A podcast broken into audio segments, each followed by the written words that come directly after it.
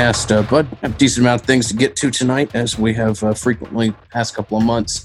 Uh, Going to do a pretty thorough review of, of recruiting, bring you up to date on new offers, have a uh, not a new sponsor, but a very exciting, exciting sponsor announcement to get to. To legitimately, really excited, and encouraged, and will only continue to push the Nolecast further and uh, have an awful lot of listener questions that we will get to. As always, the Nolecast brought to you by Louisiana Hot Sauce. Three simple ingredients, one fantastic product. Title sponsor of the Nolecast. And uh, with that, we'll jump into it. Yeah, man, I'm excited about tonight's show. Uh, so obviously, we we don't like starting with with, with COVID talk, uh, but that, that's kind of the overwhelming thing going on in the country right now. I don't know if you if you've noticed. Uh, so we we do like to try to keep it real with, with our listeners and let them know kind of how different developments out there might impact the season. Uh, everybody we talk to still thinks that, uh, or at least everybody I talk to, still thinks they're going to play football in the fall. You know, at, at, the same time, like I know you and I have talked about, like what do we do if uh, if there's no football in the fall, content wise, and, and we have some really creative ideas, which we're not going to share right now, but at least we're trying to be smart about it. Uh, just some things we've noticed recently. Uh, some high schools have been shutting down uh, for, for fall and say, hey, we'll, we'll go ahead and revisit this and play in uh, in January. Uh, I know uh, some of the counties around Dallas said no more high school workouts right now after a lot of their kids tested positive, uh, and just thought it was too dangerous because obviously Texas is a state that's uh, spiking. We, have seen some cancellations out there. Uh, you know, FSU continues to test regularly. I don't think we've seen any new updates from them as far as how many kids have, have come down with with positive tests. Uh, and then we've seen some kind of ridiculous talk from folks out there. So where, where, do, where do you want to start with this? I think it's uh it's critical to say like we don't want to spend a lot of time on it. In order for this podcast to be a decent product, you and I have to enjoy the conversation that we engage in. And I promise you, we do not want to engage in 25 minutes of COVID talk. The high school shutting down, I mean, that's pretty self explanatory. We'll see how much that bleeds into other areas kind of similar for D3 cancellations. Uh, you saw Venerable Institution that is Morehouse uh, cancel football. Uh, the college that my dad went to in uh, in Massachusetts, Williams College, is uh, is canceled sports. I actually talked to uh, I've talked to a lot of athletic directors over the past week or so, but I talked to Hampden-Sydney's athletic director. Hampden-Sydney's a D three school that had the largest attendance numbers in the country. So go Hampden-Sydney, a school that takes their football serious they have real concerns about getting ball in this spring. But like you said, where we left it last week is that everybody that you talked to kind of they kind of plan on playing, and that I personally was starting to get real worried about whether or not we were going to play in the fall. I don't think that's changed, and I don't want to sit here and uh, bang you guys over the head for for thirty minutes every podcast about how that's not going to happen or will happen or whatever. So I do want to spend a couple minutes on the idea that like, oh, ha ha ha isn't it so cool that Clemson's getting herd immunity or whatever? Like that's just asinine talk, ridiculous. Uh, you, obviously, you've seen the same thing with with Bama or whatever else. I can promise you that in most of these kids' instances, it will be meaningless. I mean, it will they will recover, and two weeks later they'll be back. But nobody wants to intentionally get COVID. I mean, it is a I almost use some strong profanity there, but it is a ludicrous idea that's just incredibly tone deaf and wildly disconnected from reality to uh, you know be 55 years old sitting in an office and, and, joke about the fact that some teams trying to trying to race to a point of herd immunity. And and like you know man it doesn't even bother me if people joke about it as much as like there are people who seriously believe that. Like it's great that if if clemson's players all get herd immunity i'm like dude we really don't know enough about this virus yet to know about the long-term effects you know? Like that's anyway, that that that to me is is kind of silly. I've actually seen that a lot on social media. It's like, oh, I, I wish all, all the kids for the team I root for could just get it and get it over with. I mean, it's not chickenpox. Uh, like, or maybe it will end up being chickenpox, like, like as far as long term effects, but we don't know that yet. So anyway, that's that's kind of silly. When you see stories like like Rudy Gobert still fighting the impacts of having COVID four months later or three months later, I mean that gives you an idea the NBA player, uh, just for pe- people don't know that is, yeah, yeah. I mean, the guy, the the single most influential character in COVID athletics, uh, I would say. I don't know. Like I said, I don't want to. I don't want to talk about it a ton. Uh, it's just something that uh, we'll go ahead and go ahead and kiss the frog, so to say, and, and get it over with and, and pivot into more uh, enjoyable facets of the Nolecast, hopefully.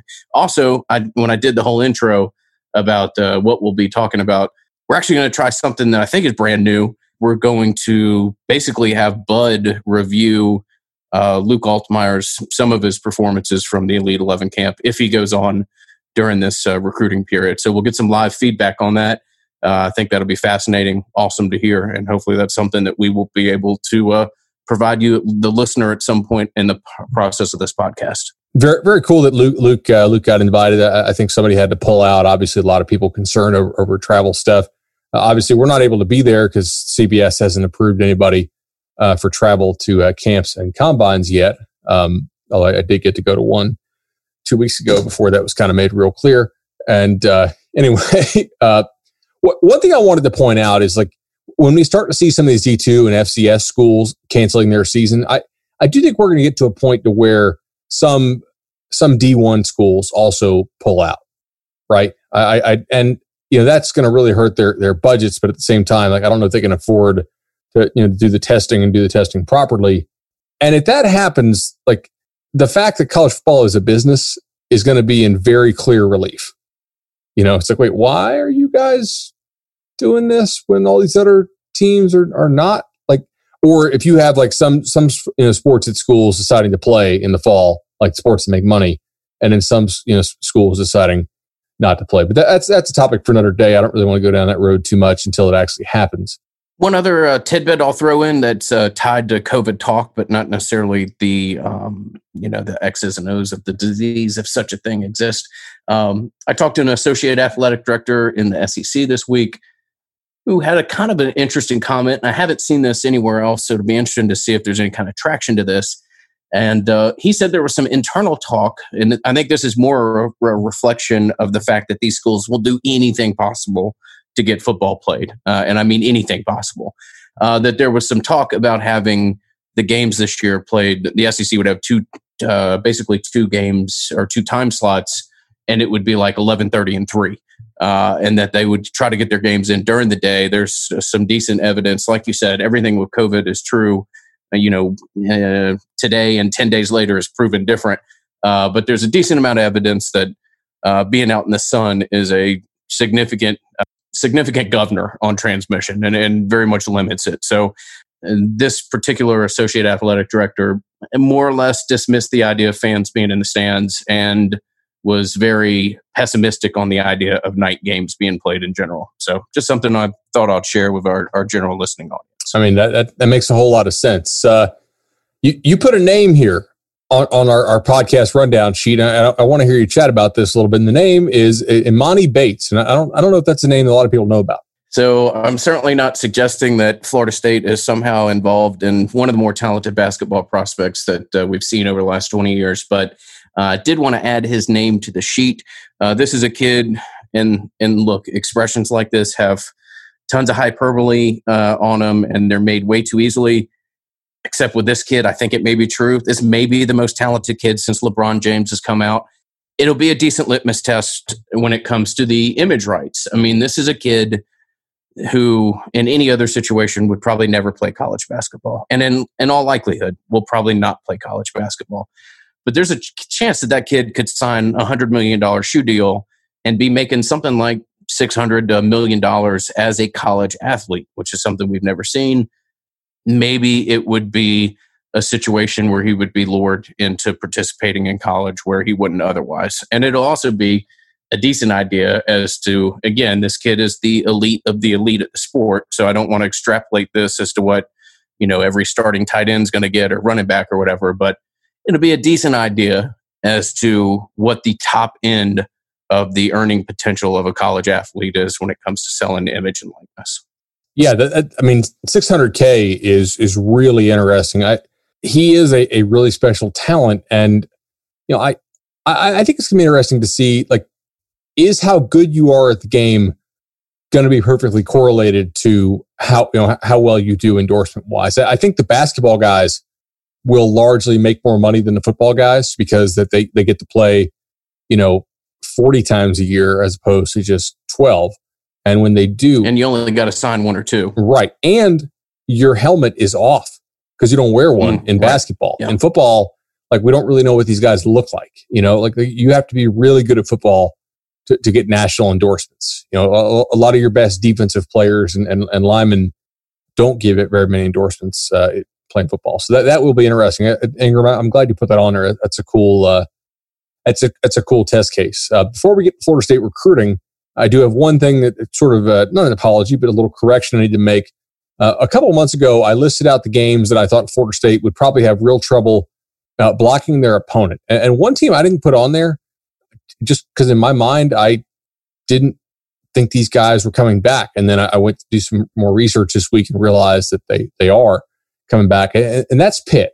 Uh, in fact, Pitt might have the best defensive line that Florida State has to play all year. They've got three guys who are projected to be uh, very high draft picks. They're probably going to be on that level of like Miami or, or Clemson defensive line wise. And so that's, uh, that's a name of, of, a, of, a, team we definitely need to be watching out for.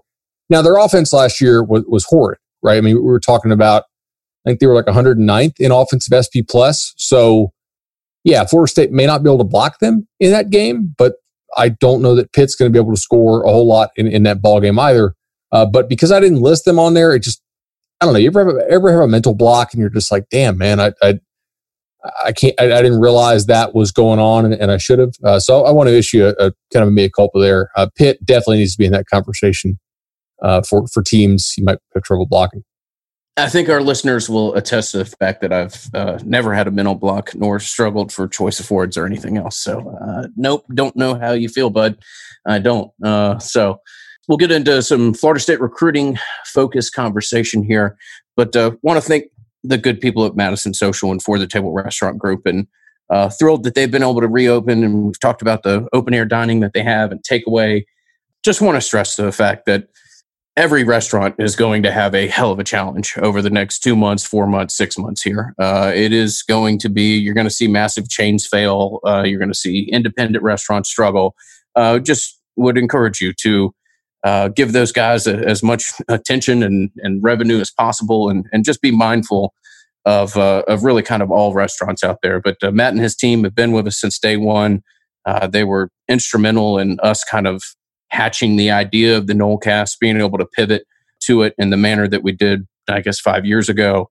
And they are, again, uh, the term I use, they have their finger on the on the pulse of being a Florida State athletic supporter in a manner that I don't think is replicated from a Florida State perspective, and I really don't think is replicated anywhere else around the country. So great people. They need all all the support and all the help that they can get. And we ask that you please keep them in mind. Absolutely. Great guys. And, and, and Matt, you guys are going to get through this, and, and, and, we're very happy that, that our audience is able to support you in the way that they do. We thank you all for supporting us. So let, us go ahead and, and get uh, get some recruiting talk here. Uh, some important offers have gone out since we last podcasted. Uh, the first uh, offensive tackle. Let, us let's, let's get a siren or something going on here. An offensive tackle uh, alert has gone out. Florida State did go ahead and offer uh, Ruquan Buckley. Uh, this is one we can kind of take a victory lap for, for saying that they should offer. We, we, we've been saying this for probably about two months, right? Uh, or maybe since March, I, I think. So maybe, maybe three months. But uh, Ruquan Buckley, offensive tackle out of Detroit. We have previously discussed on this show, you know, what we think Florida State is looking for in an offensive tackle, and they're okay if the floor is low right now because they think they have enough floor prospects at their offensive tackle. Right? You, you got uh, the kid out, out of Venice uh, last year in, in Schrader. You, you got you got the kid out of Arkansas. And then you also have Lloyd Willis, who's more of a projection in the last class. Uh, and so for this class, like Florida State thinks it's going to kill it in, in, in 2022 recruiting. I, I, I, know the staff feels that way. Now we'll see uh, how this Corona stuff changes their, their opinion on that if it does. But what they don't want to do, just to reiterate, if you guys are first time listeners of the show, and, and, it's possible you are, you might have missed an episode where we talked about this. So I'll, I'll go over it again. What, what Florida State does not want to do is take a high floor guy who they feel like if they're actually able to sign a stud in 22, that that stud will just come in and immediately beat beat their high floor kid out, and then they got to eat the, the, the you know the Jags Jag meaning just a guy J A G. They got to eat this Jag scholarship for three or four years, and, and it, it sucks up a roster spot on their team for a guy who's never going to play.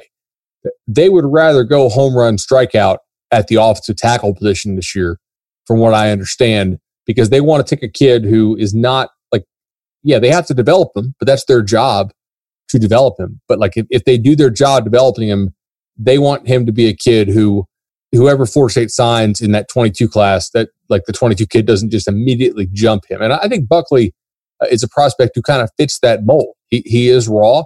He's not a great football player yet, but he, he is, uh, you know, lean, athletic, somebody you're going to have to put weight on um, and, and hope that he has the work ethic to, to, put that weight on. But a guy I know that Florida State has liked for a while and, uh, and, and, certainly somebody uh, to watch here. I, I, know Coach Atkins and him have spoken uh, quite a bit big kind of lanky kid out of the uh, out of Michigan. For those that aren't immediately familiar, Grand Rapids, 6'6", 265 or so, has some really impressive defensive tape. I don't think he's a defensive player at all. Uh, I just mentioned that because it gives me optimism for the kind of the athleticism that you have with which to build around. Uh, his tape is solid. There's some nice moments where he gets kids on skates and and washes them out of the play. He's, he's a talented player with a really serious upside. So uh, would be great to see Florida State get traction here. Signing off its tackle would be five siren worthy or whatever uh, you know moniker you want to put on it. But uh, Florida State went ahead and made it official, and uh, we'll we'll continue to watch Buckley's uh, recruitment process. Any kind of update, Bud, in general as to where they stand with Rod or, or has anything changed with that recruitment while we're while we're talking about offensive tackles? The only thing we really need to care about here from a Rod Orr Florida State perspective is has Auburn offered or has has Tennessee offered, has Alabama offered, right? He, he's he's an SEC type kid. He does have a good relationship with, with, with Coach Atkins. He grew up as an as an Auburn fan, and he lives very close to Auburn. If Auburn offers this kid, I think it's a wrap. I think he'll go to Auburn. If they don't, then Florida State could be the beneficiary and, and get a guy who's pretty damn good, and and, and you know probably they're uh, they're they're offering the guy early and, and being on him early, uh, you know, would probably be you know, be, would, would pay off for them. I do think that Auburn probably has the ability to come in later on in the process. And I don't know how much later. So don't, don't go saying, Hey, Bud said it doesn't matter. You know, Auburn could offer it at the 11th hour and, uh, and still get him. I, don't know that that's true. But like, I think if Auburn comes through with an offer in the next month or two, the, the chance that they are able to pull him is still very high. Right. Especially because I, you know, he hasn't really had opportunities to visit Florida State and see the campus and all that kind of stuff. So that's where we are with that right now. Florida State continues to communicate with Orr, and I know he still talks to Auburn, but they've not offered him. So I don't know why that is. Um, I I think Orr's a pretty good prospect, and so does Florida State, obviously. So that's kind of where we are with that right now. Another prospect that was recently offered is uh, Landon Watson, a defensive end out of uh, Texas, Hutto, Texas. Going to spend a, a, couple minutes talking about a couple kids that could all project to uh, to what they call it, the Fox position, Bud. Here, kind of an offensive line, or not an offensive line, outside linebacker, defensive end hybrid.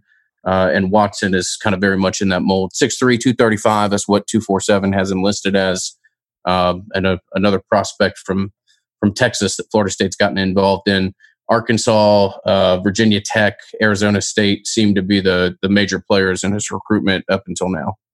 Yeah, so I, I think Florida State jumping in there. He has a whole lot of uh, crystal balls right now to Virginia Tech. Um, of course, they're not real solid crystal balls at this point. We have a confidence score uh, of one on a one to ten scale from Gabe Brooks, who, who's our guy in Texas uh, and Steve Wiltfong, who's our national expert, he also has a confidence score uh, of one. Um, so, you know, I I think for a couple months, Virginia Tech really had had an excellent pipeline going to the state of Texas, and that seemed to have backed off as they've had a couple of decommitments already uh, from the state of Texas, including uh, quarterback Demetrius Davis, who then later, uh, a couple weeks later, flipped uh, to Auburn. But Watson's a guy. He does have some explosiveness, but but he also has a, a pretty nice build. I I've not seen him in person, so I'm not able to verify the the six three, two thirty five. Uh, I think for the Fox position, Florida State clearly likes like some of the quickness that that he has. That that is that kind of hybrid position, like you said, with, with the outside backer defensive end role. It's kind of like your stand up end position, if you really want to think of it as something. It, it's not a position that's going to cover a whole lot. I mean, he'll cover some, uh, but mean, Florida State is doing, or well, they're trying to do a better job uh, in some of the places where their coaches were at because clearly they, they don't know a whole lot about the, the players in the state of Florida yet. They have not had a chance to get out and meet them.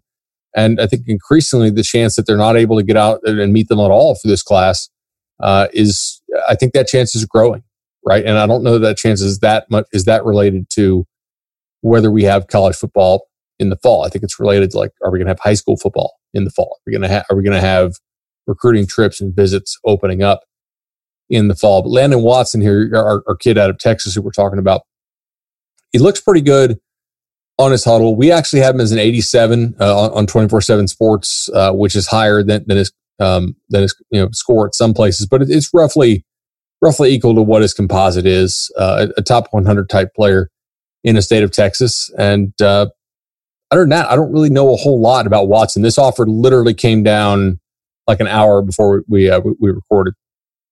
But, uh, but we do want to mention it on the show, obviously. Another offer that I, I believe uh, came down maybe two days ago. Yesterday was uh, Thomas Davis, prospect out of uh, Lowndes County. Certainly a, a high school that uh, Florida State fans will be very familiar with. Again, another Fox type player is looking at him. I I think he's more of an outside linebacker. His tape is is him playing defensive end. Impressive kid to an extent. I don't want to make him more than he is, but Florida State with the offer announcing in August, so we should have a decent idea as to where he's going. And, and by all accounts, he's probably going to commit to Miami. I do take something away from the fact that while this staff is somewhat new to the area, uh, many of them, you know, it doesn't take a whole lot of time to get familiar with with the Lowndes County roster. If you're coaching at Florida State, I think if they were blown away by him, that you probably would have seen an offer a little bit earlier. But uh, nonetheless, an offer comes. A player that I'm impressed with but I don't know that uh, we'll be talking about him a whole lot, as I'm, I'm not sure Florida State's a major player at least at this point in time. Yeah, I, I would agree with with, with all that. Uh, I, I, actually had a chance to see Davis uh, recently at this camp, and I thought he was good. He to me, he did not pop as somebody who Florida State, like no doubt, had to offer. And and just, you know, in interest of full disclosure, like we were having conversations with people there, and and uh, some of those conversations were like, do you think Miami will take him? Right? It, I mean, I'm just being very honest here. Like, I, I, think Davis is a good player. I think if Lowndes had a guy who Florida State evaluated as a no doubt type player, like a guy they would absolutely take, you know, and, and he's like a clear stud, they would have offered him probably a while ago. You know, th- there is some danger. Remember how we talked about with Langlo at, at uh, um, the, the, the offensive lineman who's committed to Auburn about how like if you offer a local type kid who you're not really sure on, and then the kid wants to commit, what do you do? You know, like like do, do you tell him no then and kind of screw up the relationship with him? So I I don't know. Like I, I think Davis is a good player. I do kind of wonder if he has the ability to flip his hips enough to, to cover. To me, he is more of a straight line type guy. Um, and at the same time, I don't know that he's actually six four you know, I, I could probably get the measurements from, from the camp, but and looking at him, like he didn't pop to me as somebody who was like clearly like, like, you know, a six, four dude, uh, like he's listed at on his profile. I think you guys have him at six, two and a half. I mean, that's, that seems more accurate. Yeah. than, than, you know, what I've seen elsewhere. Ingram, I think he's a good player. I think he's actually probably a really good high school player. I don't know if he projects as well to college as he was in high school. And maybe I'll be wrong about that. There is a kid at Lowndes, by the way, I love a dude named Hunter. And I asked him, I was like, are you related to a dude named Tyler Hunter? You know, same high school, uh, you know, same town. He's like, no, I never heard of him. I was like, huh. man, I, I, feel old. I think it's Deontay or, or Deontre. I, I got to recall, pull up my spreadsheet. But uh, yeah, so th- they offered Davis clearly like they're they're wanting to add another player at that Fox position right? And in my mind, they already have one in Jennings. Now, sometimes when you recruit kids, you got to recruit them at the position they want to play. But personally, I don't think Jennings has the hips to play linebacker at Florida State. I think he's going to be a Fox. I think he's going to be a damn good one. You know, we'll, we'll kind of see what happens there. But they, they need to get a uh, they need to get another uh, another guy to, to, play the Fox role for sure. Next prospect uh, that will well, that's that's who we had. We were going to talk a little bit about Altmyer. Still hasn't gone. Yeah, I've got the live feed up. Uh, Altmyer did not make the top eleven on day one of the Elite Eleven rankings. Um, I will say the day, the, the Elite 11 rankings day one are a mixture of uh, the high school tape they evaluated and then what the kid did on day one. So uh, it, it, they kind of blend it throughout the week. Uh, I'll also say I really don't necessarily care all that much about what Elite 11 rankings say. Uh, I, I, don't know that uh, the Elite 11 rankings have actually translated. Uh, I I have I don't think they're actually all that correlated to college or, or pro success really at all. I mean, there's probably some, right? Like there's some kids that they get there who just don't belong and, and they will rate them lower. Uh, the comments that, that I, I, saw coming out of, of uh, day one are, kind of reflect what we think about Altmyer, right? Probably, you know, probably, probably think he's pretty good, very accurate, you know, quick release on, on, the short intermediate stuff, doesn't have a, a big arm, you know, like does not have elite physical tools, is not very big. We'll see how much he continues to develop physically but uh, based on the comments I've seen off day one, I, I don't think there's any kind of uh, any reason to believe that this is like a five star in disguise. I think he's probably a pretty good player, and, I, am excited to uh, excited to watch him tonight if he comes on. We'll have to break into the action uh, for sure. I, I know. Look, Florida State's extremely excited to have him, obviously, and you know the day one rankings. Uh, we'll we'll see. I, I'm, I'm interested to see tonight. Let's not get too absorbed in that. Like you said, uh, really quality prospect I think he's a four star player. I think he'll end up as one. Four star prospect. Florida State will have to fight to keep him and be thrilled if they sign him. Wouldn't cloud it too much. Now, look, I don't think the kid's an idiot, right? Like, I mean, he's probably pretty smart. They signed Bryce Young last year. Luke Altmyer can't hold Bryce Young's jock. Let's let's be completely real about this. If he goes to Bama, he's not playing. I wasn't so much talking about Bama. I just mean in general. Profile is only going to grow. I think. Uh, right. I would agree with that sometimes like Barton Simmons wrote a good article about this the other day, by the way, about how how tough it is to sign a stud after you just signed a stud. Like for purposes of this conversation you and I are having, let's just go ahead and, and call Altmyer a stud. I, I don't I don't think his ranking will end up that high, but they just signed Bryce Young, who's one of the highest rated quarterbacks we've ever had. The chance that Altmyer beats him out is, is not zero, but it's pretty damn close. If you go there, you know you're not playing for quite a while unless Young gets hurt or, or you know gets homesick or something like anyway, just something to uh, to think about there. All right, Andrew. Now, speaking of commitments, uh, we're really excited to announce here that we have a new commitment to talk about, and that is legendary home loans. As you've known, I did my mortgage through Shannon Young. I did my refi through Shannon Young. So when Shannon and Chad called me and said, "Hey, we're rebranding. We're now Legendary Home Loans. We've got our own deal. We have the ability to get to get funding from you through even more sources to give Nolecast listeners even more options." I said, "Let's let's do it. And they've signed on for a multi year commitment to sponsor the show, which is cool. All the same options still available and more for y'all. Now, this is something really uh, everybody should be very excited. I think they have a, a great opportunity to help an, an, even like wider base of Nolecast listeners. Get with Shannon, 844 FSU loan. It's 844 FSU loan. Can't go wrong. Uh, what are we up to 60 now? I, I think we, we closed our first one today. I'm, I'm sending their shirts out. Uh, we're, we're going to keep that count going because you know whether you're under the old name or the new name with Legendary, it's really about the people. And that's what I told Shannon and Chad today on the phone. I said, look, people want to deal with you, man. They know you treated me well.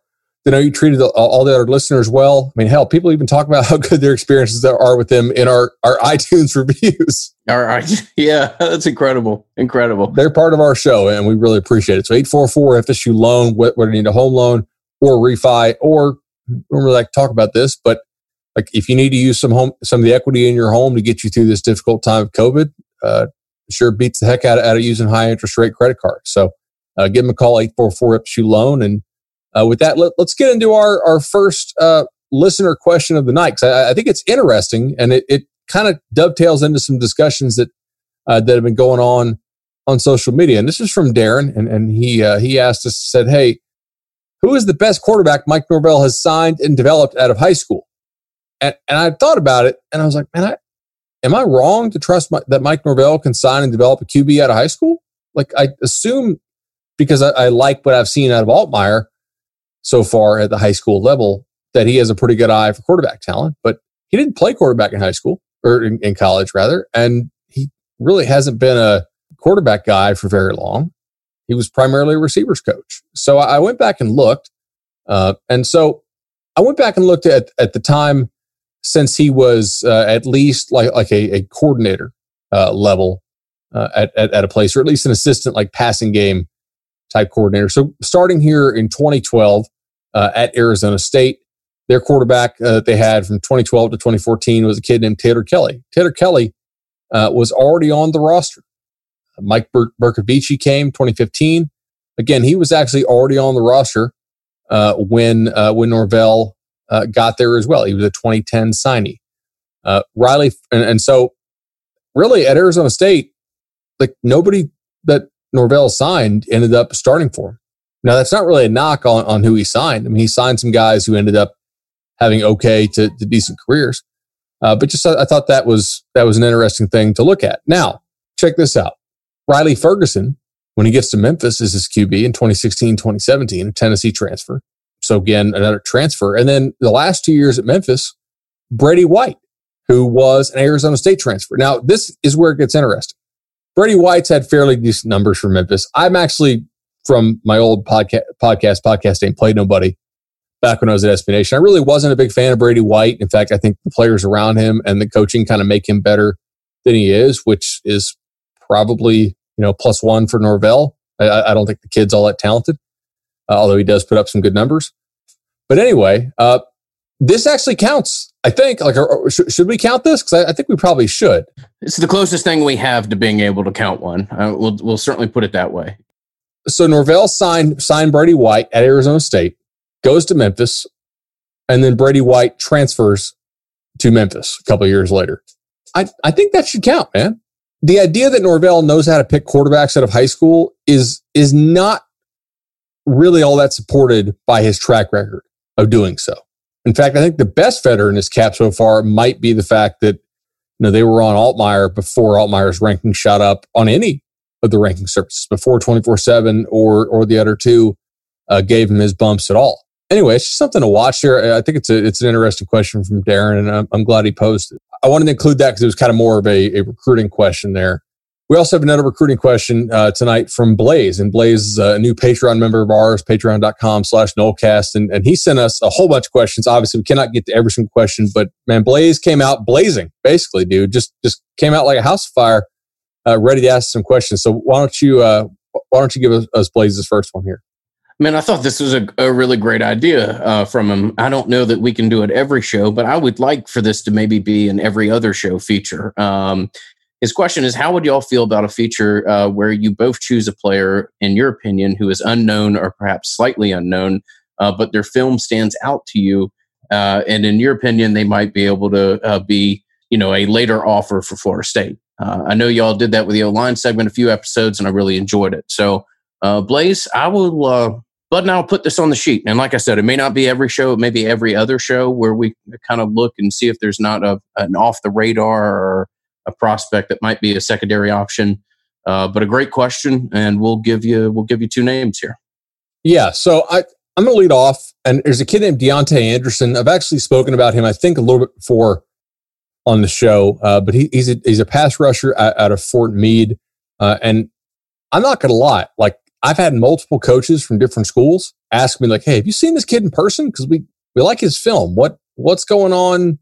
Like, he does. Why doesn't he have the offers that you, know, you, you might think he should have?" And I, I haven't checked his offer list recently, but the kid's film does look pretty good. Now he plays for Fort Meade. They don't play like the best competition out there, but he shows some explosiveness off the edge. He shows bend off the edge, uh, and, and I, in my opinion, shows more bend looking at him than, than like the Thomas Davis guy does and, and a little bit more explosiveness. Um, you know, I'll, I'll, read you the scouting report from Andrew Ivins on the guy. He's also a basketball guy. He, he had all, all, county honorable mention uh, as a junior. Now, look, I mean, all county honorable mention basketball in Fort Meade is really not very good, but at least he's playing another sport. I mean, like, you know, come on, honorable mention all county All right. a long limb uh, frame with impressive reach on the lighter side due to basketball background, but should be able to tackle on the pounds once working with the college strength coach.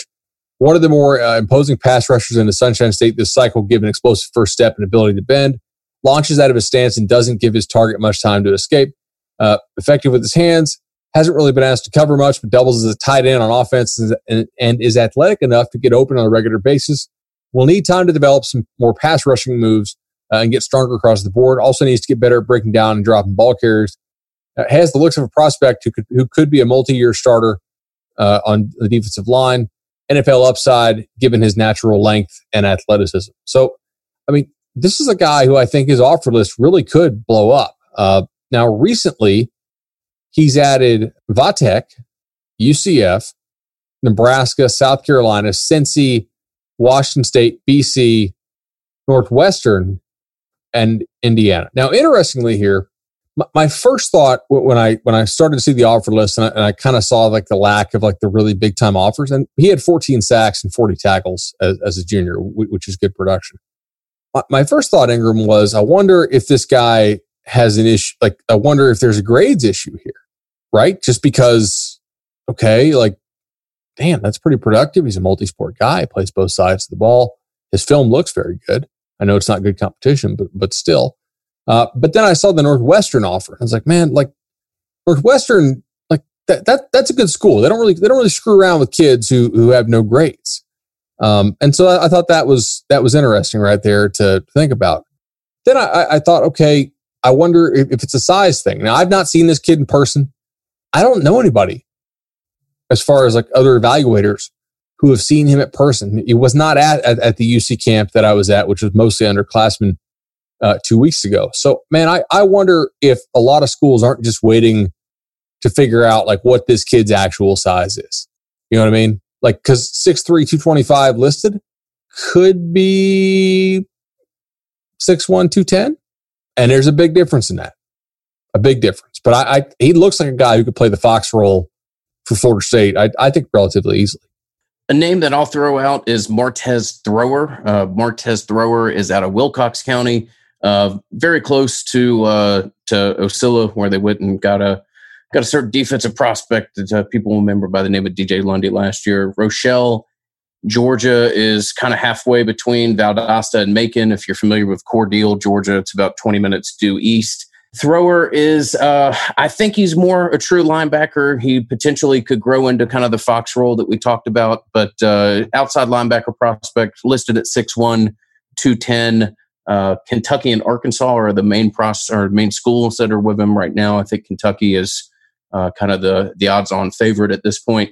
Uh, but that is a player that I could see Florida State getting involved with. I think they have some uh, some loose contact with him so far doesn't play uh, against great competition. He plays in uh, Class A, the, lowest classification in Georgia, but an impressive prospect who I think has a, a decent ceiling and uh, somebody to to keep an eye on, and, and maybe a prospect that Florida State would get involved later in the in the recruiting process with. I think it's an interesting name, and I'm, I'm glad I'm glad you brought him up. We'll have to see what Florida State's linebacker board, you know, looks like. Obviously, they already have uh, the one kid out, out of Texas who, who they got, uh, I really should know this. Uh, his name slips my mind real quick. Um, but uh, Eubanks. So I, I think this is a guy to, to, look at. And I'm glad you brought him up because you've always been very good at, at, at, some of these smaller town Georgia kids. And, and just, I, I know you kind of nerd out on this stuff, man. Just, just looking at it and, and you're, you're into it. So that's, that's cool. And I, I like this segment idea. You know, I don't like to me, I think this segment's a cool thing that we should leave on the outline and just if we if we come across a kid, let's let's bring it up. You know, there won't necessarily be like another kid that Florida State kind of has, you know, on their maybe board every single week. But if we see him, we'll, we'll be sure to talk about him. I think this is this is pretty neat. Now, something that we do tell you out every week is, is Travis Johnson. Travis Johnson is a board certified family law attorney, one of only 280 out of more than 110,000 attorneys in the state of Florida. I'm one. I'm not board certified in family law, but Travis is. Travis Johnson of the Metter and Johnson law firm. Look, whether it's an uncontested divorce that you just want his help looking over or a multi-million dollar settlement. Look, Travis can do both. He can do it all. He is based in the panhandle, but he has cases throughout the state. He will come to you and you may not need a family law attorney right this minute, but you might need one next week and not even know it. You might need one a month from now or a year from now. That's why you should take his number down. You can get Travis 850 435 9919. Again, you can reach Travis 850 435 9919. That's Travis Johnson, board certified family law attorney of the Metter and Johnson law firm, a proud supporter of the Nolecast. And with that, let's get back into some more listener questions. And well, hey, if you're going to ask multiple good questions, we, will we'll usually include them in the show, unless it's a really packed question. I know we might limit you to one. Uh, I think Blaze asked us probably six or seven. So we, we, I think he's in here three times tonight, including the one we just did. We had a backlog of Blaze questions, uh, and we're, we're happy to get to them. Uh, so the next one here is, uh, well, he, speaks positively of the podcast, and we certainly appreciate that, Blaze. Uh, I was wondering if FSU is finally all in financially.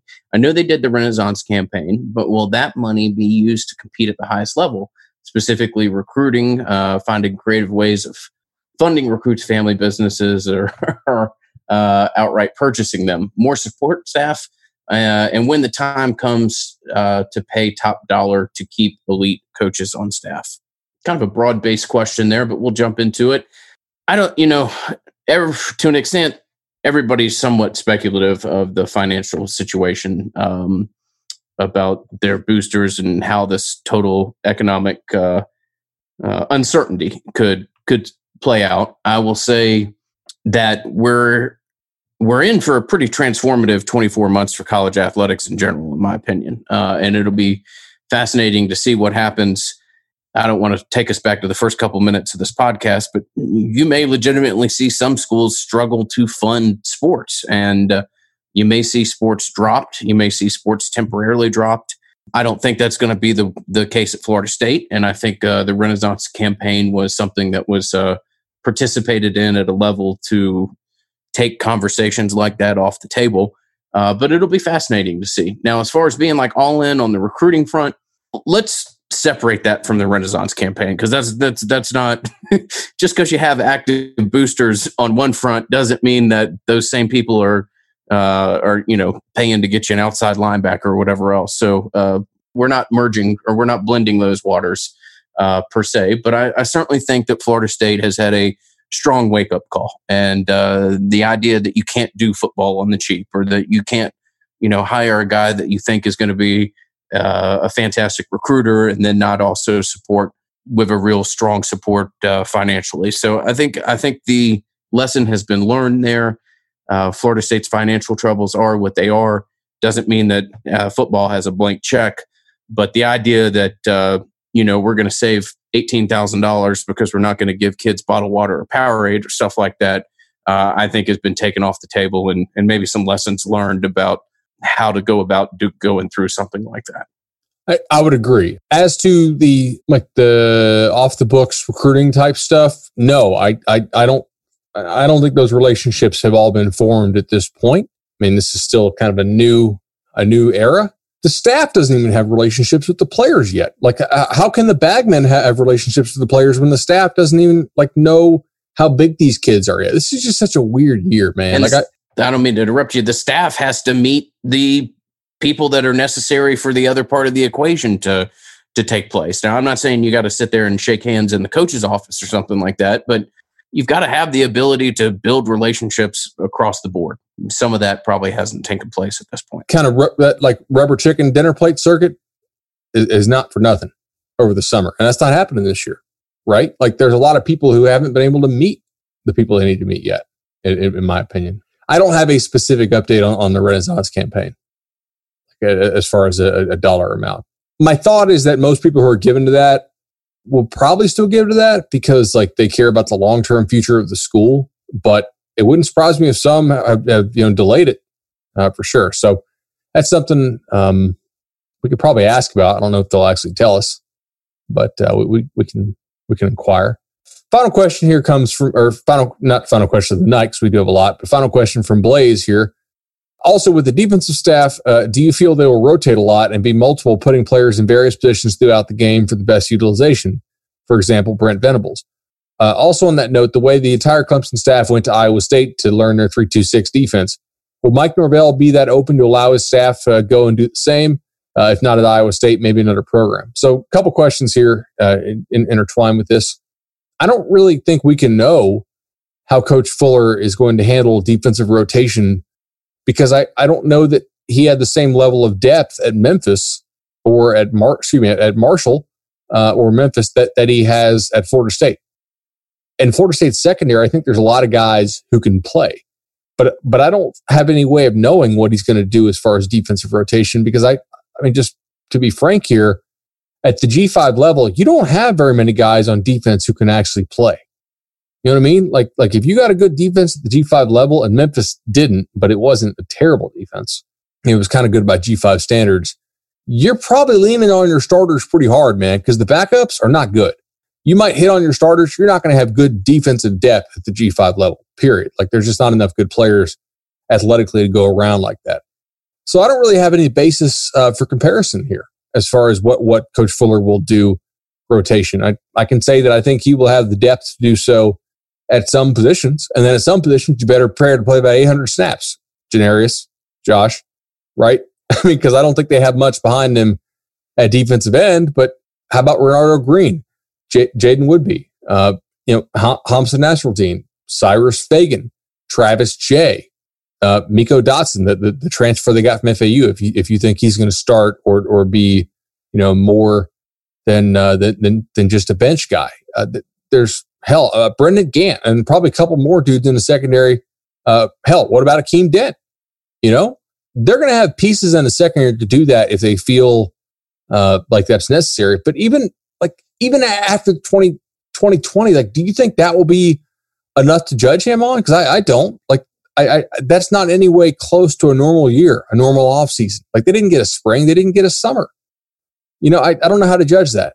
Even with ideal situations, I think you got to give uh, two years. The first year is really kind of the the coach making sense of what he has, how he can use the pieces that he has, and by year two, obviously he doesn't have all his players, but he's got a much better idea as to how to fit the pieces into his system and uh, and kind of run the philosophy of, of which he chooses and which he's more familiar with. Um, I don't know Mike Norvell personally.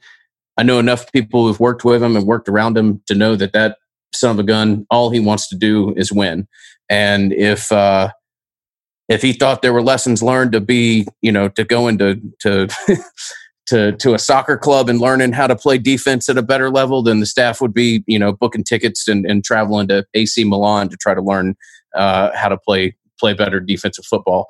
Mike Norvell will go anywhere and send his staff anywhere if he thinks that uh, it'll give a better idea as to uh, how to go about the game. And I don't think there's any kind of pride element or anything there uh, to answer the back end of Brace uh, Blaze's question. If there's a if there's a certain methodology out there that he wants to be more familiar with, or an idea that he thinks is cutting edge, uh, Florida State will be there, and Florida State Mike Norvell will do everything possible to try to learn and take from it. I, I completely agree with, with, with what you just said there. I will also note, like Brent Venables went to Iowa State in a year in which he lost his entire defensive line.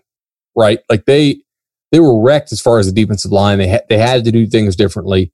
He had a a, a team coming back that already pretty much knew this, the existing scheme they ran, so he could go out there, he could evaluate it, he could he could say, okay, what elements of this system can we incorporate into our system. And it turns out actually they could incorporate a lot. He's also an excellent teacher and, and has a really good defensive staff around him and, and, a bunch of really smart, you know, team first guys on that Clemson team. I mean, like they, they do a really good job of, of getting talent, but also, you know, pretty good character guys there who really buy in uh, and of all sing, all sing the same tune.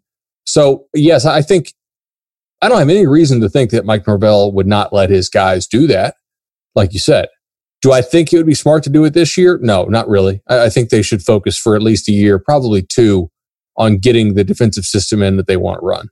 And then, you know, if they need to tweak it and go go borrow from other places, you know, in a year, two, three, that's I think that's entirely feasible and reasonable. Andy asked, are there coaching staffs that weren't ranked in the top 10 at the end of 2019 that you would want to trade places with, e.g., trading Norvell and Co. for Harbaugh or Malzahn? Uh, which assistant coach do you most likely see? Uh, oh, man. okay. All right. I'm glad he, thank you. Which assistant coach do you most likely see us need to replace first because of a promotion? Uh, I'm glad that that's where that went rather than us suggesting who was going to get fired uh, first on the staff, which is uh, always lovely conversation to have before anybody's coached a game. So, Andy, I apologize for my reaction there. I uh, I didn't see that that last part of your question. Okay, so coaching staffs not in the top 10. Are we going to go here? Here was the top 10 at the, at the end of last year, just to refresh your memory. LSU, Clemson, Ohio State, Georgia, Oregon, Florida, Oklahoma, Bama, Penn State, Minnesota. Uh, so none of those schools. So I will give you some some coaching staffs, and you can let me know if you would trade uh, with with any of these. And obviously, we're going to say yes to a couple of these because otherwise the question is boring. I don't think anybody thinks this is a top ten staff in the country immediately, or well, probably shouldn't think that. Uh, Wisconsin, Notre Dame, Baylor, Auburn, Iowa, uh, Utah, Memphis. Hey, look at that. Uh, Michigan, App State, Navy, Cincinnati, Air Force, Boise, UCF, uh, Texas, and then I'll give you another one. Uh, Virginia also finished uh, top uh, top twenty five there in the, uh, the coaches poll. The coaches poll did not have Texas, who went eight and five. I guess I'll, I'll go first here. I think Notre Dame, Brian Kelly is a much more accomplished coach than Mike Norvell is. And I, again, I think Mike's going to do a good job at Florida State. I, have I've interviewed him. I've talked to him on the record, off the record. I think he's really sharp. Brian Kelly took his team to a national title game and has won 10 plus games at Notre Dame, a school with not a lot of talent around it. And they have to go recruit nationally on a pretty regular basis. He wins 10 plus games. All right. With some rather difficult academic restriction. Yeah. If you're like, hey, you can trade for Notre Dame's coaching staff, I'm probably going to do that. Okay. Like I think, I think you're now there's some questions as to how, how well Brian Kelly would fit in Tallahassee, I'm sure. Yeah, man. Like that's a really good coaching staff there. Baylor staff went to the Carolina Panthers. So they're not really eligible. I don't know that what Paul Chryst does at Wisconsin is, is replicable at Florida State. So I'm not going to say yes to that one. I think he does a hell of a job there, but I think there's some institutional stuff that really helps him out that I don't think you have at Florida State as far as organizationally. Gus Malzahn, what he does at Auburn is criminally underappreciated, I think. I mean, they are, he's beaten Nick Saban more than anybody, I'm pretty sure. They played for a national title, played a, a pretty outmatched team for a national title, and almost won the thing if you put the towels up and, and, and shut that stuff down in the second half. I think if you do, if you're being honest here, most people who don't have garnet and gold clothes on would take Auburn staff over Florida State staff. And just because you pay more money doesn't mean that you have a better staff, but the the amount of resources that are invested in Auburn's staff outside of the head coach is impressive. When you go and look at what those guys are getting paid, uh, Texas is the other school on this list that immediately jumped out to me that um, I would consider trading. You know, staff for staff. Ultimately, I think there's a ton of rising stars on this staff, and I think in five years we may look back and go, "Damn, that's crazy that they had." you know, this guy, this guy, and that guy all on staff. First to leave for a promotion, a couple guys on offense that I think could leave relatively soon. Look, if, if Florida State's offensive line has any success, everybody in the damn nation knows how bad this unit's performed over the last three years. Uh, Atkins, when they were involved with him, I said is the rare offensive line coach who projects to possibly be a head coach. You don't really ever see that. Uh, Alex Atkins is a guy that is not a uh, you know not a secret on the on the coaching uh, circuit, and uh, that would be a guy that could immediately uh, go. And and Marv on the defensive side of the ball is a guy that in five years I could very easily see being a, a head coach somewhere. Those are just two names that immediately come to mind when I look at the staff. And uh, hey, look if you if you have a big bounce back, then I know he's only coached at Memphis and, and Marshall, but your defensive coordinator is going to be somebody that people pay attention to as well. Yeah, I, I would say Atkins and Marv for sure. First of all, Coach Atkins has has been a play caller of sorts before, right? Like he was the I think assistant OC at Charlotte. He was their run game coordinator. I think he has a lot of stuff going for him. He's also, in my opinion, a, a good recruiter. Like I, I, know he grinds a lot. Like when I talk to kids, they're, they're always telling me like Coach Atkins texts me all the time. Atkins is clearly one. I also think like if you talk to Marv, Marv's a dude who's going to interview really well really well. And so I, I could see him going and getting a D coordinator job somewhere in a couple of years. So I, I, would say, I would say those two dudes. Um, you know, the other thing is like, look, people love offensive whiz kids. If Florida State's offense takes off, Dillingham's going to be in fairly high demand, right? He's going to say, look, I, I coach, I coached for, you know, for Mike Norvell. I've got ties to the Malzahn tree. He's going to be in fairly high demand if if, if Florida State's offense does well. I don't know that it will do well at, off the bat, but um, maybe that's a reason to think this staff stays together for a while. Uh, would you take Michigan staff over uh, over Florida State staff? I, I think you kind of have to, right? I mean, given their success at not only at Michigan but also at prior stops. I have a little bit of hesitancy. I I'm I wonder if the Har- Harbaugh Act hasn't played itself out a little bit. That that would be my drawback of of fully buying in there. I think that's fair. Uh, that's uh that's the only the only one where we might have a disagreement. You know, Cincy again, like I think Norvell has had more success than, than Fickell has had. I wouldn't take them.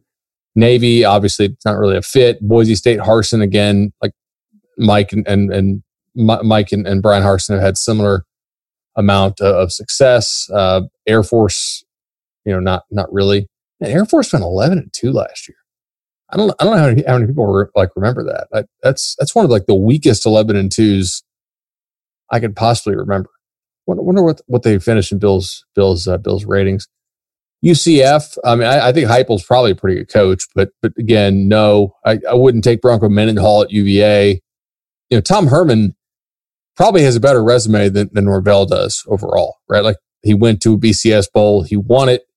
Like they they've got some serious giant killer stuff on their resume. Uh, but at the same time, like he also has kind of struggled at Texas in some ways, and you know, they had a very injury riddled season last year. But it's also kind of you know um, that's that's a bit that's a bit up in the air. He flicked off the Longhorn Network on a live feed, so you know, yeah, that's cool. There is some immaturity there. I think that maybe there's there's concussing yourself before game. There's uh yeah there's there's uh some questions as to whether he's he's was quite ready to take over a program of of that much uh, that big a spotlight. So fair fair concerns to voice on that one. All right. Uh, so we actually have a late ad. We have a couple more questions here, but uh, uh, Megan uh, actually asks in, in the Patreon comment section. We just saw this come through on email. What's your latest Louisiana hot sauce take uh, on what are you hearing about the uh, moving college football season from fall to spring? Yahoo Sports had an article today with an interview with Lincoln Riley, who expressed a lot of doubts, I believe, about you know playing uh, playing ball this fall. I, look, I know on twenty four seven Sports we reported, think in early April, that like one of the contingency plans was moving to to plan you know in, in January, and I interviewed Michael Kelly uh, for 24 7 Sports Social Distance, and he was like, look, we could play the championship game in April. Now, I don't think we want to play it in May or June, but like we could play this thing in late April, no problem. Like it's been a contingency plan. I just don't think a lot of schools are really all in on moving to that right now. Like we're not going to get an announcement on the college ball season, I don't think, until the very end of July. Now, they're saying right now we're probably going to get one in mid July. But Ingram, my guess is with the way these testing numbers are going, they're going to push this back as far as they possibly can because they want to play these games in the fall. And even if it looks bad, I don't think they'll announce, hey, we're, we're going to go ahead and play in, in spring for quite a while. I think they'll probably say, hey, at this point, we're going to evaluate, like, if, if stuff continues to be really bad testing number wise, they'll probably say something like, hey, we're, we're going to you know, continue to evaluate this to decide whether we're going to start the season like October 1 or, or January 1, blah, blah, blah, blah, blah.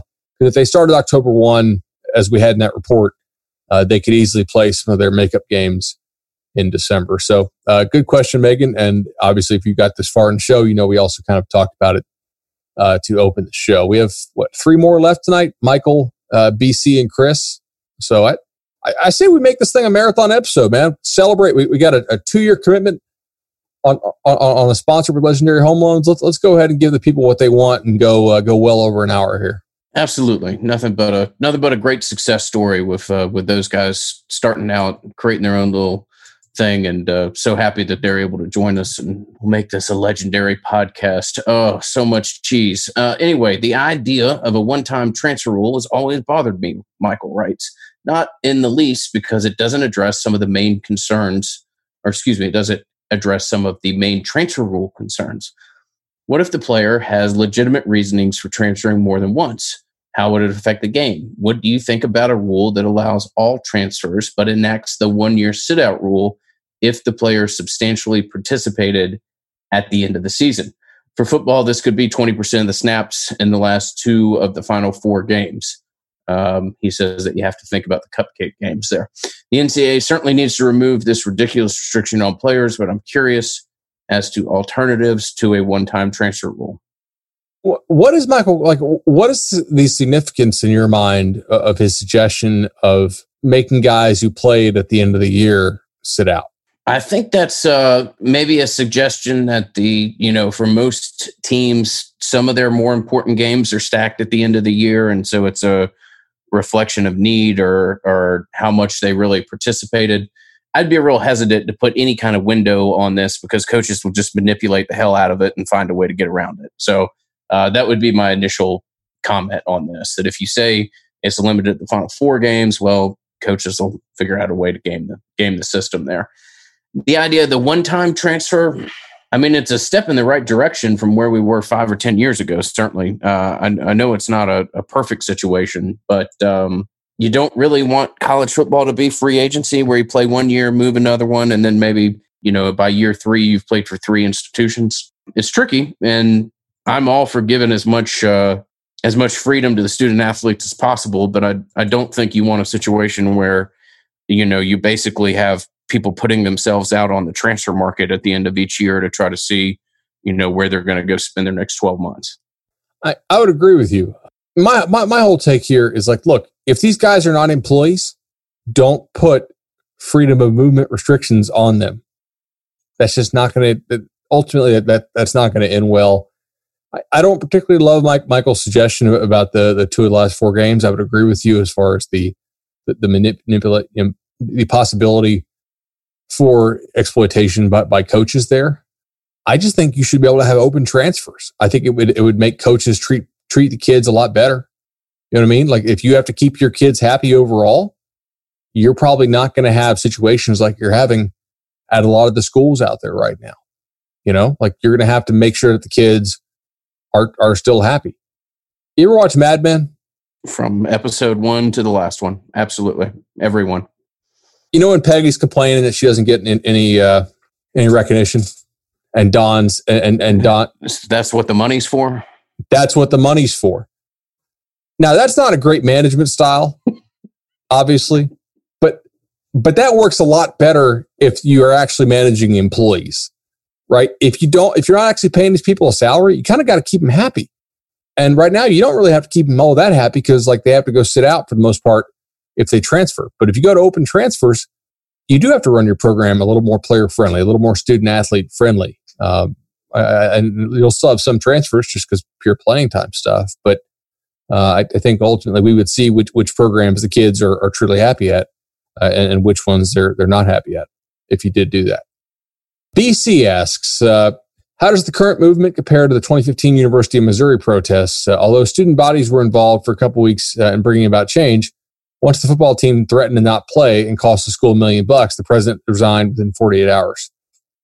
So, I mean, this is a really interesting question. I, I'm not going to lie, man. Like, I, I remember kind of what happened with, with, with the Missouri protests, but I wasn't covering that specifically for my job. I, I'm not trying to dodge this question. I, I think generally, like what's going on right now is uh, a lot more broad based and in, impacts a lot more uh, players than the more specific incidents that the students at Missouri were were complaining about at the time. Uh, that's my guess. I, I, so far we haven't seen any indication that like university presidents or even head coaches are, are going to lose their jobs over this stuff. Maybe a coordinator, you know, certainly we've already seen a strength coach at Iowa. Uh, but overall, I mean, I, I don't know, man. It, that's, that's an interesting question. I don't really have a great answer for, but we, we try not to dodge questions here. It's a good question. Um, so I'll, I'll speak to a broader sense here that like, I don't know. So let's go to the let's go to the real easy talk of Mississippi changing their flag. Um, I don't know if that happens if some of the player talk of not playing football takes place, or at least let me put it this way: it gives a lot of people who maybe wanted to change the flag um, some cover to do it. And certainly, when you have college athletes come in uh, or college athletes talking to their coaches, and coaches come into the state capitol building, um, that it, it gives them some cover to initiate change that maybe they otherwise would have wanted to do. Uh, I'll just be real honest with you guys and you, Bud.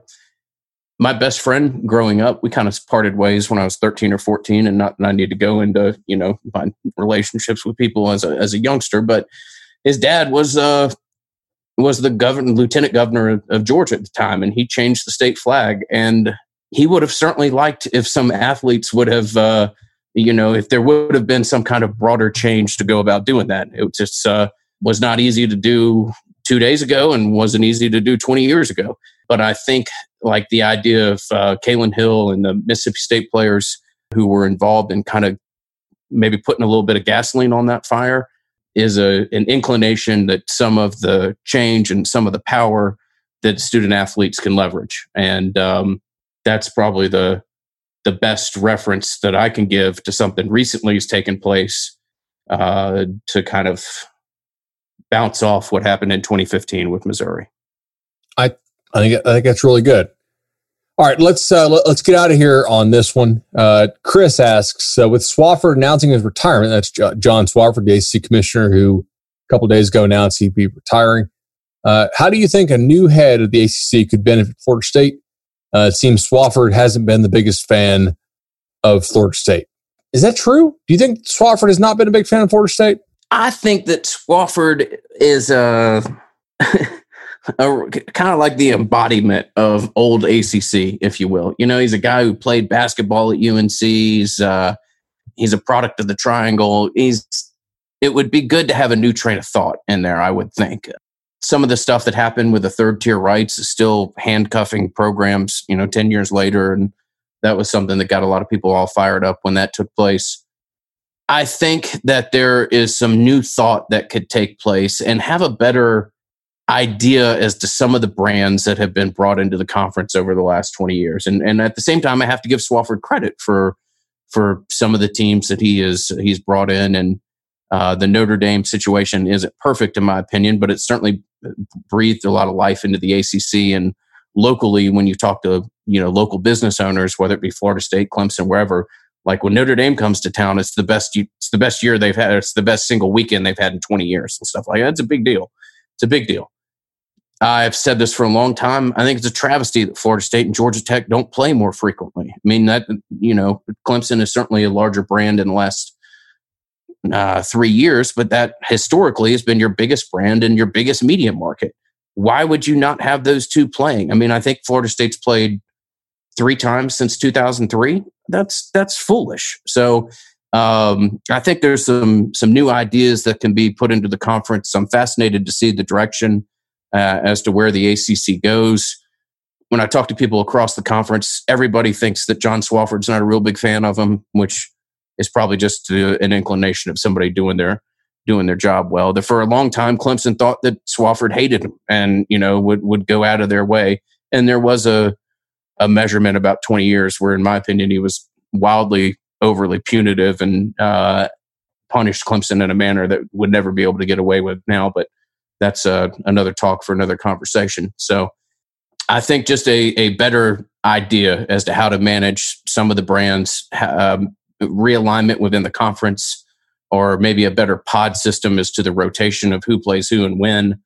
But I don't know that John Swofford necessarily has an axe to grind with the ACC, or excuse me, with Florida State. I would agree with that. All right, we got a kid now with Bama Bangs. This is uh, Bud watching Luke Altmyer at the Elite Eleven. For those uh, who are wondering as to who he was referencing with with Bama Bangs, looks like he did fairly good on his first couple throws. Ooh, nice, nice little dime on the fade. Behind on the crosser, bad throw. A little bit of mixed bag so far, but not bad. Uh, dodges the pressure, rolls left. Uh, I think it's actually a pretty good throw. The receiver dropped it, but you got local like high school receivers here, so fairly good ball rolling to his left on an outbreaking route. They grade the throws basically zero, one, two, three. Zero is uncatchable. One is like off target, but possibly catchable.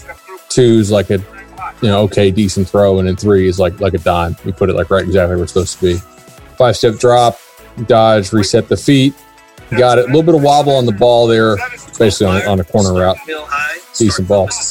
committed to the Seminoles. Drop here, a little bit of slip, avoiding the pressure.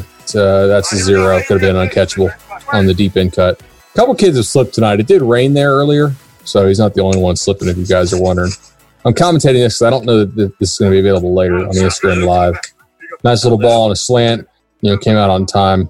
The main thing I'm looking for here are how the ball comes out of your hand, uh, ball placement. Like it should be really good. Good, good ball there. Another outbreaking route. Uh, they're not really showing me the whole route, so I'm not able to tell exactly what all these routes are. So I'm saying outbreaking route, obviously, because I don't know exactly if it's a you know an out or corner necessarily on some of these. Nice ball there, I think, on the uh, on the deep corner route. Some changes they've made to this recently at Elite Eleven, and I don't get a whole lot out of the Elite Eleven stuff. I really like I like to know what you do in games, but it is nice to kind of compare a bunch of people's arm strengths after they all go. That's a miss by Altmyer rolling to this right, fires high. It looks like he's looks like he's going to run a little RPO type thing here. There you go. Nice throw by Altmyer. Little rail shot. I don't know what he's going to get on that one. The receiver dropped it. I think it was a little high and right. He's, he's had a couple misses high and right tonight, and then a ni- nice rail shot. So on this last one, he's going to read Trent Dilfer. Trent Dilfer's uh, acting like a safety. Obviously, Dilfer's pretty old now, so should be able to read this one pretty good. Good ball. Close to finishing out here for Altmyer. Top scores so far have been McCord with 45, May with 40, Moss with 38. Anything over 40 is a, is a pretty good score.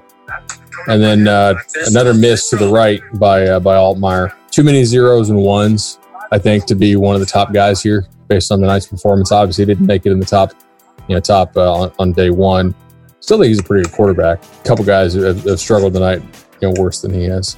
And a nice and a nice ball to finish it out. I think he'll get a two on that one. So we'll see how many points he gets here from the uh, the Elite Eleven guys. Altmyer's critiquing himself pretty hard here. A little bit, right? You know, thinking what this night would be like. You know, what on the script, and we sent you kind of the script beforehand to work on. What do you think you did really well? Uh, I think I hit a couple. Uh, like that deep corner, I thought I hit that well. I think on my rollouts, I hit those well. The deep ones. Uh, I thought I struggled down here a little bit. It's been a couple bad throws. It is what it is. Got a couple good ones too. You decided your dad got to get up there watching tonight? Yeah, we got up there. Absolutely, man. Great job, Luke kind of like it, man. Altmyer's kind of kind of pissed at himself. You can tell, you know, like like he's not he's not into all this like, hey, what what'd you do really well type things. He's focused on those throws he missed. We'll see what Altmyer gets. He, I, I, think he throws the ball pretty well. The arm strength is not great. It's not terrible. The main thing I think we're going to get out of Altmyer, you know, just after watching him more and more, is is just the the quick release, the quick decisions, which I, I think plays pretty well in today's college game. So Altmyer got a uh, got a 30. It's going to be one of the lower scores of the night. All right, guys. I think that will, uh, guys and girls, uh, that that will bring about an end to this episode of the Nolecast. As always, uh, thank you very much to uh, our listeners for both the support that they give our sponsors and the support that they give us via uh, a listen or a written review, uh, five stars on on Apple Podcasts or whatever it may be. we'll have another podcast out in the next week or so. Uh, but until then, thank you to uh, to all of you from myself and Bud, and uh, we look forward to speaking to you soon. This has been the Nolecast. The Nolecast is created and hosted by Bud Elliott and Ingram Smith, music by Judson Wright, and produced by Justin Robinson. Go Thank you.